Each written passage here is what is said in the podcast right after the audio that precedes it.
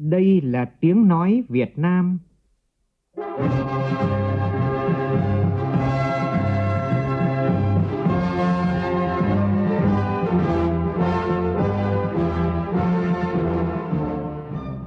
là tiếng nói Việt Nam, phát thanh từ Hà Nội, thủ đô nước Cộng hòa xã hội chủ nghĩa Việt Nam.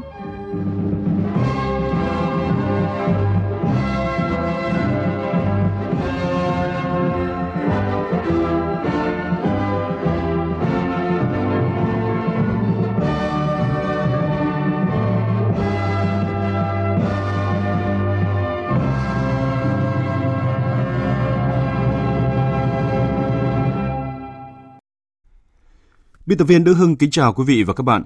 Mời quý vị và các bạn nghe chương trình Thời sự sáng của Đài Tiếng Nói Việt Nam hôm nay thứ hai ngày 4 tháng 3 năm 2019, tức ngày 28 tháng Giêng năm kỷ hợi. Chương trình có những nội dung đáng chú ý sau.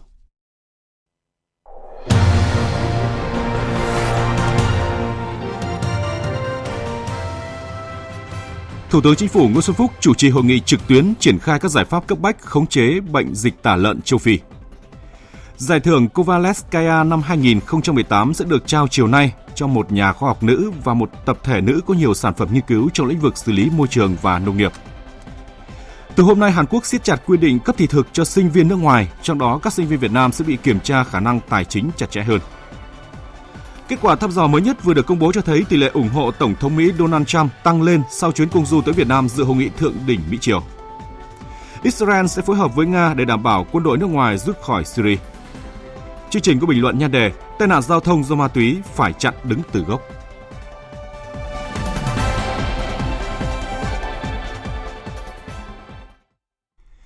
Bây giờ là nội dung chi tiết. Sáng nay tại Hà Nội, Bộ Nông nghiệp và Phát triển Nông thôn tổ chức hội nghị trực tuyến triển khai các giải pháp cấp bách khống chế bệnh dịch tả lợn châu Phi tới 63 tỉnh, thành phố. Hội nghị sẽ bàn và có những quyết sách kịp thời để ngăn chặn dịch tả lợn châu Phi đang lan rộng ở nhiều địa phương. Thủ tướng Chính phủ Nguyễn Xuân Phúc chủ trì hội nghị này. Phóng viên Minh Long thông tin. Từ ngày 1 tháng 2 đến ngày 3 tháng 3, bệnh dịch tả lợn châu Phi xảy ra tại 202 hộ, 64 thôn, 33 xã, 14 huyện của 7 tỉnh thành phố, gồm Hưng Yên, Thái Bình, Hải Phòng, Thanh Hóa, Hà Nội, Hà Nam và Hải Dương.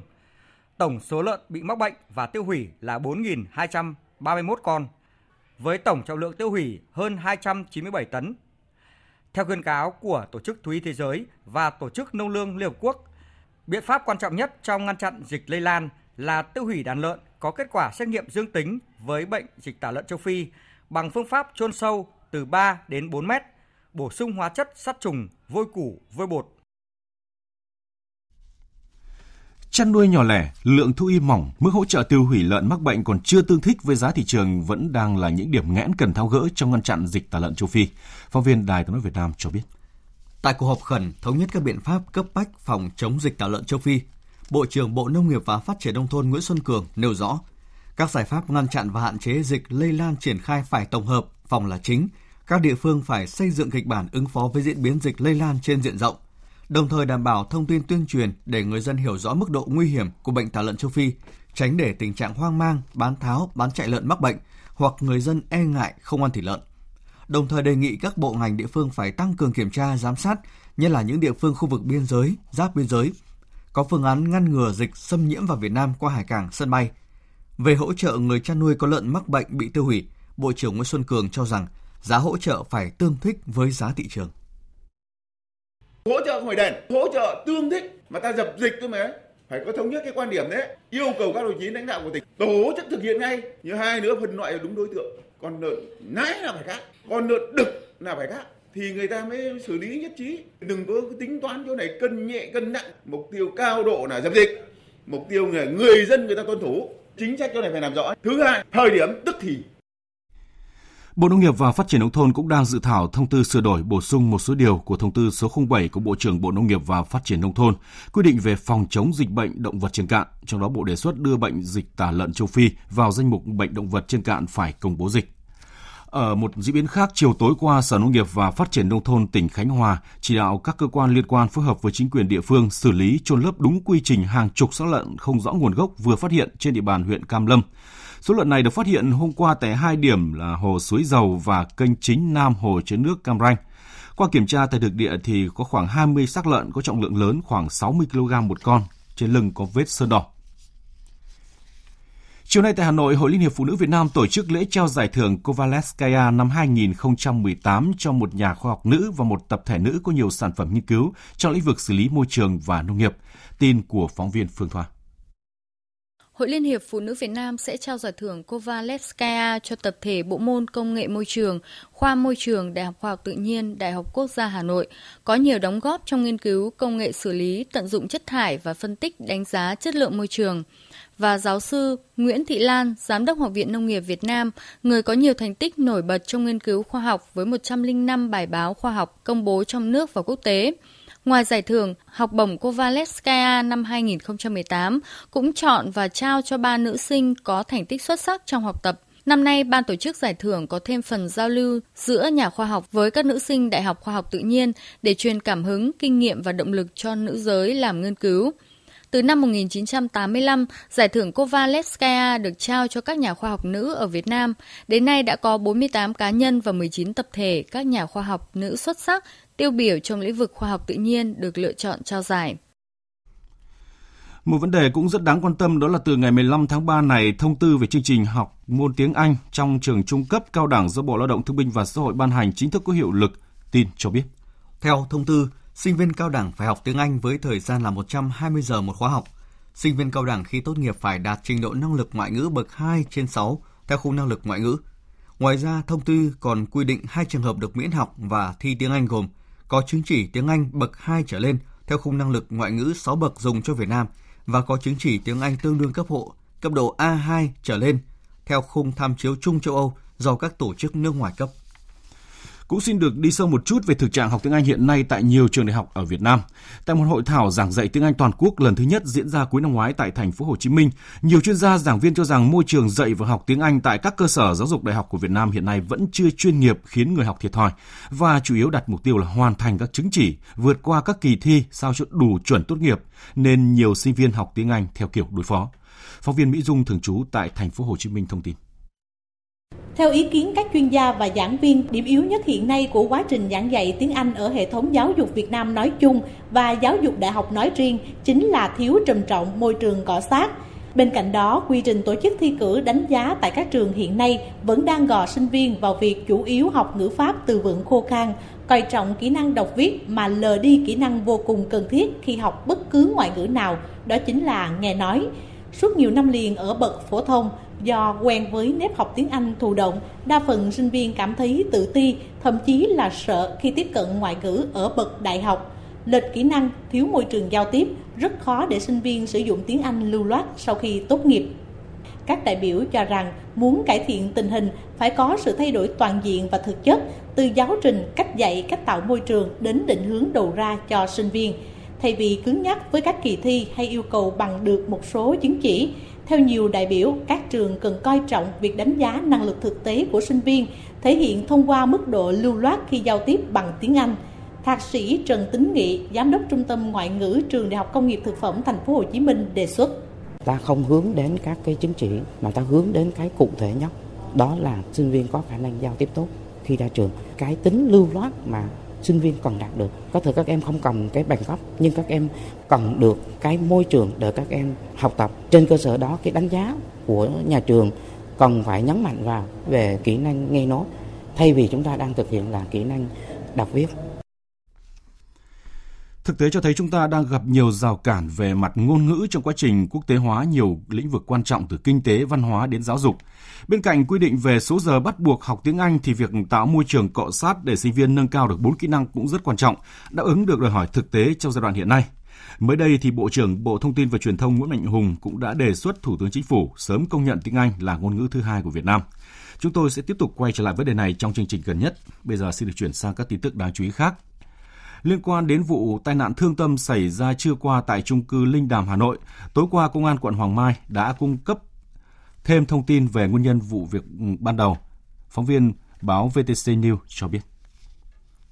Theo ông Nguyễn Đình Chiến, trưởng công an quận Hoàng Mai, thành phố Hà Nội, sáng qua người phụ nữ trú tại tầng 3 tòa trung trung cư Rai City Linh Đàm, phường Hoàng Liệt, quận Hoàng Mai đi ra ngoài nhưng sơ ý để cửa bị sập chốt. Khi này trong nhà có cháu bé 4 tuổi, con của anh rể đưa đến gửi đang ở trong nhà. Đến trưa khi trở về nhà, người phụ nữ này phải nhờ bảo vệ mở giúp cửa. Trong lúc đó, cháu bé đã lên cửa sổ không có chấn xong và bị ngã xuống tầng 1. Cháu bé được đưa đi cấp cứu tại bệnh viện Quân y 103, tuy nhiên không qua khỏi. Đây không phải là trường hợp đầu tiên xảy ra tai nạn với trẻ nhỏ tại các chung cư cao tầng. Vụ tai nạn cũng thêm bài học đối với các bậc phụ huynh trong việc quản lý con trẻ tại các chung cư, cũng như việc phải đảm bảo an toàn hành lang đối với các nhà đầu tư xây dựng. Về vụ cháy lớn chiều qua, với tất cả nỗ lực trong đó có cả di rời gần 20 hộ dân đến vùng an toàn thì đến đêm qua uh, mới cơ bản không chế được vụ cháy trên diện tích khoảng 6 hecta tại xã Hiệp Hòa, thành phố Biên Hòa, tin cho biết. Theo thông tin ban đầu, khoảng 18 giờ 30 phút hôm qua, ngọn lửa bất ngờ bùng phát tại một bãi đất trống gần chân cầu Bửu Hòa, thuộc ấp Nhị Hòa, xã Hiệp Hòa, thành phố Biên Hòa. Do đây là khu vực đất quy hoạch để thực hiện dự án nhưng chưa triển khai, có nhiều cây cỏ khô héo nên ngọn lửa lan nhanh ra diện tích khoảng 6 hecta, ảnh hưởng đến người dân gần khu vực. Nhận được tin báo, các lực lượng phòng cháy chữa cháy, công an tỉnh Đồng Nai đã điều nhiều xe chữa cháy cùng hàng chục cán bộ chiến sĩ đến hiện trường khống chế ngọn lửa. Tuy nhiên, do diện tích cháy rộng nên việc dập lửa gặp nhiều khó khăn. Lúc này, chính quyền địa phương đã huy động lực lượng công an dân quân di rời tài sản của gần 20 hộ dân ra khỏi khu vực cháy. Đồng thời, vận động một số hộ dân khác gần khu vực xảy ra đám cháy đến nơi an toàn. Sau khi không chế được đám cháy, lực lượng chức năng đang tiếp tục dập tắt hoàn toàn ngọn lửa và điều tra làm rõ nguyên nhân.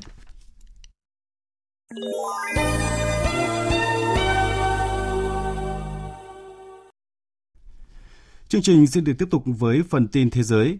Tại thủ đô Bắc Kinh đang diễn ra kỳ họp toàn thể lần thứ hai khóa 13 Ủy ban Toàn quốc Hội nghị chính trị Hiệp thương Nhân dân Trung Quốc, gọi tắt là Chính hiệp Toàn quốc, cơ quan hiệp thương và cố vấn chính trị cao nhất của Trung Quốc. Phóng viên Đài tiếng nói Việt Nam thường trú tại Bắc Kinh, Trung Quốc thông tin. Về những nhiệm vụ trọng tâm công tác trong năm 2019, tại phiên khai mạc, ông Uông Dương, Chủ tịch Chính hiệp Trung Quốc nhấn mạnh. 2019 年是中华人民共和国成立70周年。 Năm 2019 kỷ niệm 70 năm thành lập nước Cộng hòa Nhân dân Trung Hoa, cũng kỷ niệm 70 năm thành lập chính hiệp. Yêu cầu tổng thể của công tác chính hiệp bao gồm lấy tư tưởng Tập Cận Bình về chủ nghĩa xã hội đặc sắc Trung Quốc trong thời đại mới làm chỉ đạo, quán triệt toàn diện tinh thần đại hội Đảng lần thứ 19 và hội nghị Trung ương 2, 3 khóa 19, tăng cường bốn ý thức, kiên định bốn tự tin, làm được hai bảo vệ, nắm chắc nhiệm vụ sứ mệnh, kiên trì hai chủ đề là đoàn kết và dân chủ, chủ tính thúc đẩy bố cục tổng thể, ngũ vị nhất thể, thúc đẩy điều hòa bố cục chiến lược bốn toàn diện, tập trung quyết thắng xây dựng chủ nghĩa xã hội đặc sắc Trung Quốc. Được biết, kỳ họp lần thứ hai chính hiệp Trung Quốc khóa 13 sẽ diễn ra trong vòng 10 ngày, từ ngày mùng 3 đến ngày 13 tháng 3. Những ý kiến và khuyến nghị được đưa ra tại kỳ họp của chính hiệp được cho là có tác động rất lớn đối với quyết sách của chính phủ Trung Quốc. Năm nay có khoảng hơn 2.000 phóng viên Trung Quốc và phóng viên quốc tế đăng ký tham gia đưa tin phản ánh về sự kiện này. Bắt đầu từ hôm nay, chính phủ Hàn Quốc bắt đầu thắt chặt các quy định cấp thị thực cho sinh viên nước ngoài theo học tiếng Hàn tại các trường đại học trên cả nước. Đáng chú ý là các sinh viên Việt Nam sẽ bị kiểm tra khả năng tài chính chặt chẽ hơn, bởi 70% số người nước ngoài sinh sống bất hợp pháp ở Hàn Quốc bằng thị thực học ngôn ngữ D4 là từ Việt Nam. Tin cho biết. Quyết định được đưa ra trong bối cảnh các công ty môi giới nhập cư ngày càng lạm dụng hệ thống cấp thị thực cho sinh viên quốc tế tới học tiếng Hàn. Số người nước ngoài sinh sống bất hợp pháp ở Hàn Quốc sau khi nhập cảnh bằng thị thực loại này hiện trên 12.500 người, gấp 3 lần so với năm 2015. Thông, theo thông cáo báo chí của Bộ Tư pháp Hàn Quốc, các sinh viên Việt Nam sẽ bị kiểm tra khả năng tài chính chặt chẽ hơn vì khoảng 70% số người nước ngoài sinh sống bất hợp pháp ở Hàn Quốc bằng thị thực học ngôn ngữ D4 là từ Việt Nam, theo số liệu năm 2018 của Bộ Tư pháp Hàn Quốc. Bộ Tư pháp Hàn Quốc sẽ yêu cầu sinh viên Việt Nam phải gửi 10.000 đô la Mỹ vào một tài khoản ngân hàng bị hạn chế – chỉ được rút một lần tương ứng 4.400 đô la Mỹ mỗi 6 tháng. Quy định này nhằm ngăn chặn việc rút hết tiền một lần để trả lại cho các công ty môi giới ngay khi các em được cấp thị thực D4. Kết quả thăm dò mới nhất vừa được công bố cho thấy tỷ lệ ủng hộ dành cho Tổng thống Mỹ Donald Trump sau chuyến công du tới Việt Nam dự hội nghị thượng đỉnh Mỹ-Triều. Dù nỗ lực tìm kiếm ngân sách để xây tường biên giới bằng việc tuyên bố tình trạng khẩn cấp của ông vấp phải sự phản đối kịch liệt, tin cho biết. Còn 20 tháng nữa là tới kỳ bầu cử Tổng thống Mỹ tiếp theo và tỷ lệ ủng hộ Tổng thống Mỹ Donald Trump đạt 46%, tương đương tỷ lệ ủng hộ các Tổng thống Clinton và Obama cùng thời điểm trong nhiệm kỳ của họ, dù tỷ lệ ủng hộ ông Trump về mặt cá nhân thì thấp hơn hai người tiền nhiệm thuộc phe Dân Chủ. Trong khi tỷ lệ đánh giá Tổng thống Trump đảm nhiệm không tốt vai trò của mình đã giảm từ 54% xuống 52%. Tuy nhiên, cuộc khảo sát cũng chỉ ra một số dấu hiệu cần cảnh báo đối với ông Trump như tỷ lệ ủng hộ ông thấp hơn phe Dân Chủ ở năm bang phe Dân Chủ dự tính giành lại trong kỳ bầu cử sắp tới vào năm 2020. Đó là bang Arizona, Florida, Georgia, Bắc Carolina và Texas. Thủ tướng Israel Benjamin Netanyahu cho biết nước này và Nga sẽ phối hợp để đảm bảo cho các lực lượng nước ngoài rút khỏi Syria. Tuyên bố được ông Netanyahu đưa ra sau chuyến thăm Nga nhằm ngăn chặn sự hiện diện của Iran ở Syria. Trong bối cảnh Tổng thống Syria al-Assad giành chiến thắng trở lại trong cuộc nội chiến kéo dài 8 năm ở nước này, Israel lo ngại sự tăng viện cho ông Assad đến từ Iran và nhóm dân quân Hezbollah được Iran hậu thuẫn sẽ ở lại Syria để thành lập một mặt trận chống lại Israel. Phát biểu trước nội các, ông Netanyahu khẳng định.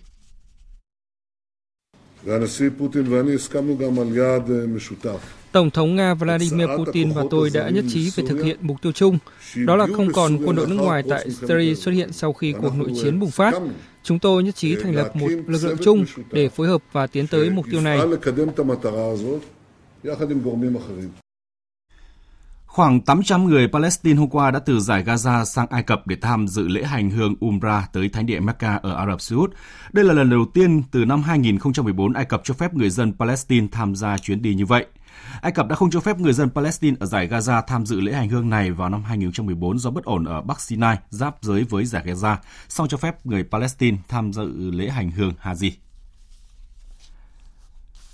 Malaysia đang cân nhắc nối lại việc tìm kiếm máy bay của hãng hàng không Malaysia mang số hiệu MH370 bị mất tích 5 năm trước nếu các công ty tham gia tìm kiếm đưa ra các đề xuất hợp lý. Ngay sau đây là thông tin về thể thao.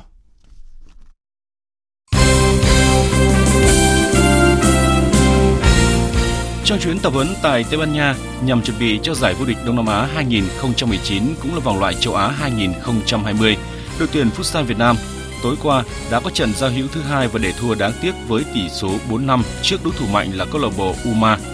Đội sẽ có một trận giao hữu gặp câu lạc bộ Zaen vào ngày 6 tháng 3 này.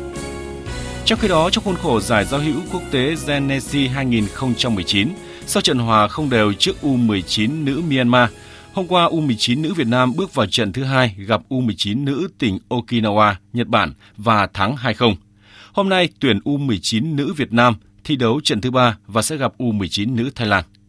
Đêm qua và dạng sáng nay đã diễn ra ba cặp đấu còn lại của vòng 29 giải bóng đá ngoại hạng Anh. Everton để đội khách Liverpool cầm hòa không đều. Nhưng trận hòa này khiến Liverpool mất ngôi đầu bảng vào tay Man City với một điểm ít hơn. Ở trận đấu khác đáng chú ý đến lòng khách của Fulham, Chelsea có chiến thắng với tỷ số 2-1. Cũng trong tối qua, Watford đánh bại Leicester City 2-1 trên sân nhà. Trận đấu thuộc vòng 26 Serie A dạng sáng nay giữa hai câu lạc bộ đứng đầu Serie A là Napoli và Juventus khép lại với tỷ số 1-0 dành cho Juventus. Như vậy, Juventus có trận bất bại thứ 26, đồng thời tạo ra khoảng cách 16 điểm so với chính Napoli. Ở trận đấu khác, Atalanta thắng Florentina với tỷ số 3-1.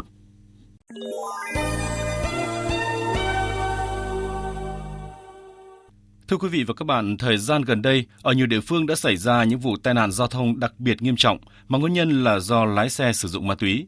Những con nghiện sau tay lái đã làm nhiều người tham gia giao thông trở thành nạn nhân vô tội, gây biết bao hệ lụy xấu cho gia đình và xã hội, cần sự vào cuộc quyết liệt của các cơ quan chức năng. Bình luận của biên tập viên Đài tiếng nói Việt Nam về nội dung này qua phần thể hiện của phát thanh viên Đoàn Hùng. Chỉ sau 20 ngày ra quân tổng kiểm soát ô tô chở khách và xe tải trong hai đợt của tháng 1 và tháng 2 vừa qua, lực lượng chức năng đã phát hiện 82 lái xe dương tính với chất ma túy trên các tuyến cao tốc và quốc lộ 1A từ Lạng Sơn đến thành phố Hồ Chí Minh. Một con số báo động đỏ nhưng chắc chắn chưa hết. Gia quân theo chuyên đề là một hoạt động cần thiết của lực lượng chức năng, nhưng cần thực hiện trên khắp các tuyến đường, đồng loạt kiểm tra không chỉ xe tải, xe khách mà cả xe con khi cần thiết. Đã từ lâu, pháp luật nghiêm cấm và xử phạt nặng đối với người uống rượu bia vượt quá nồng độ cồn cho phép điều khiển phương tiện tham gia giao thông – Tuy thực tế có giảm trong những ngày thường, nhưng lại tăng cao trong mỗi dịp lễ Tết. Rượu bia là chất kích thích dễ gây tai nạn giao thông, nhưng ma túy còn đáng sợ hơn gấp nhiều lần. Ngay từ đầu năm nay, đã xảy ra nhiều vụ tai nạn giao thông kinh hoàng liên quan đến ma túy khiến dư luận bất an. Vụ tai nạn giao thông đặc biệt nghiêm trọng trên quốc lộ 1A ở Bến Lức, Long An làm 4 người chết, 18 người bị thương. Vụ tai nạn trên quốc lộ 5 qua xã Kim Lương, huyện Kim Thành, tỉnh Hải Dương làm 8 người chết, 7 người bị thương. Hay vụ tai nạn giao thông mới xảy ra cách đây ít ngày ở huyện Yagrai, tỉnh Gia Lai, khiến ba người trong một gia đình thiệt mạng. Nguyên nhân của những vụ việc đau lòng ấy đều do lái xe sử dụng ma túy. Người tham gia giao thông sẽ bất an ra sao khi họ được biết đang cùng tuyến đường với người sử dụng ma túy điều khiển phương tiện. Hàng chục hành khách có yên tâm hay không khi người sử dụng ma túy cầm lái xe mình đang giao phó tính mạng để lưu thông? Có khách hàng nào dám chắc rằng chiếc xe mà mình thuê chở hàng hóa lại do lái xe hút trích ma túy điều khiển sẽ đi đến nơi, về đến chốn như hợp đồng đã kết giao? Phương tiện tham gia giao thông được coi là nguồn nguy hiểm cao độ. Và khi nguồn nguy hiểm cao độ được điều khiển bởi người bị ma túy kích thích thì mức độ nguy hiểm được nhân lên bội phần. Theo quy định hiện hành, người điều khiển ô tô và các loại xe tương tự ô tô mà trong cơ thể có chất ma túy sẽ bị tước quyền sử dụng giấy phép lái xe từ 22 đến 24 tháng nếu có giấy phép lái xe, hoặc bị phạt tiền từ 16 đến 18 triệu đồng nếu không có giấy phép lái xe hoặc giấy phép lái xe đang bị tước quyền sử dụng. Trường hợp lái xe dương tính với chất ma túy sẽ bị lập hồ sơ, xác minh lý lịch, bị xử phạt hành chính, giao cho gia đình bảo lãnh và địa phương quản lý. Nếu không có nơi cư trú ổn định, sẽ lập hồ sơ đưa đi cơ sở cai nghiện. Chế tài như vậy thực ra chưa đủ sức gian đe để ngăn chặn hiểm họa tiềm ẩn. Nhiều ý kiến cho rằng những đối tượng sử dụng ma túy điều khiển phương tiện cần phải xử lý hình sự, kể cả chưa gây hậu quả để vừa ngăn chặn hiểm họa tai nạn giao thông, vừa xử lý về hành vi sử dụng trái phép chất ma túy xử lý nghiêm trước khi hậu quả xảy ra là cần thiết. Song cái gốc để ngăn chặn hiểm họa này là siết chặt đào tạo, sát hạch, cấp giấy phép lái xe, giáo dục đạo đức người lái xe, kiểm tra kiểm soát lái xe ngay từ khi xuất bến và trên toàn tuyến đường mới có thể hạn chế những vụ tai nạn giao thông do ma túy gây ra. Quý vị và các bạn vừa nghe bình luận nhan đề tai nạn giao thông do ma túy phải chặn đứng từ gốc. Trước khi kết thúc chương trình là những thông tin về thời tiết. Dự báo thời tiết Phía Tây Bắc Bộ, nhiều mây, ngày có mưa rào rải rác và có nơi có rông. Đêm có mưa rào và rông vài nơi, gió nhẹ, đêm trời lạnh. Trong cơn rông có khả năng xảy ra lốc xét và gió giật mạnh. Nhiệt độ từ 19 đến 28 độ. Riêng khu Tây Bắc, nhiệt độ cao nhất từ 28 đến 31 độ, có nơi trên 31 độ. Phía Đông Bắc Bộ, nhiều mây, ngày có mưa, mưa rào và rải rác có rông. Đêm có mưa rào và rông rải rác, gió đông nam cấp 2, cấp 3, sáng và đêm trời lạnh, vùng núi có nơi trời rét, trong cơn rông có khả năng xảy ra lốc xét và gió giật mạnh. Nhiệt độ từ 19 đến 26 độ, vùng núi dưới 23 độ. Các tỉnh từ Thanh Hóa đến Thừa Thiên Huế, nhiều mây có mưa rào và rông vài nơi, riêng phía Bắc, ngày có mưa rào và rải rác có rông, gió nhẹ, trong cơn rông có khả năng xảy ra lốc xét và gió giật mạnh. Nhiệt độ từ 20 đến 26 độ, phía Nam, nhiệt độ từ 27 đến 30 độ, có nơi trên 30 độ. Các tỉnh ven biển từ Đà Nẵng đến Bình Thuận có mây ngày nắng, đêm có mưa rào vài nơi, gió đông cấp 2 cấp 3, nhiệt độ từ 21 đến 32 độ. Tây Nguyên có mây ngày nắng, chiều tối và đêm có mưa rào và rông vài nơi, gió đông cấp 2 cấp 3, nhiệt độ từ 17 đến 34 độ. Nam Bộ có mây ngày nắng đêm không mưa, gió đông cấp 2 cấp 3, nhiệt độ từ 23 đến 34 độ. Miền Đông có nơi trên 34 độ. Khu vực Hà Nội nhiều mây có mưa, mưa rào và có nơi có rông, gió đông nam cấp 2 cấp 3, đêm và sáng trời lạnh, nhiệt độ từ 19 đến 26 độ.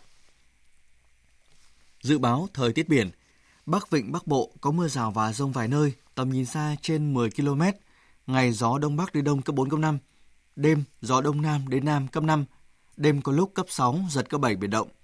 Nam Vịnh Bắc Bộ có mưa rào và rông rải rác, tầm nhìn xa trên 10 km, giảm xuống còn 4 đến 10 km trong mưa, gió đông nam đến nam cấp 4 cấp 5, đêm có lúc cấp 6, giật cấp 7, biển động.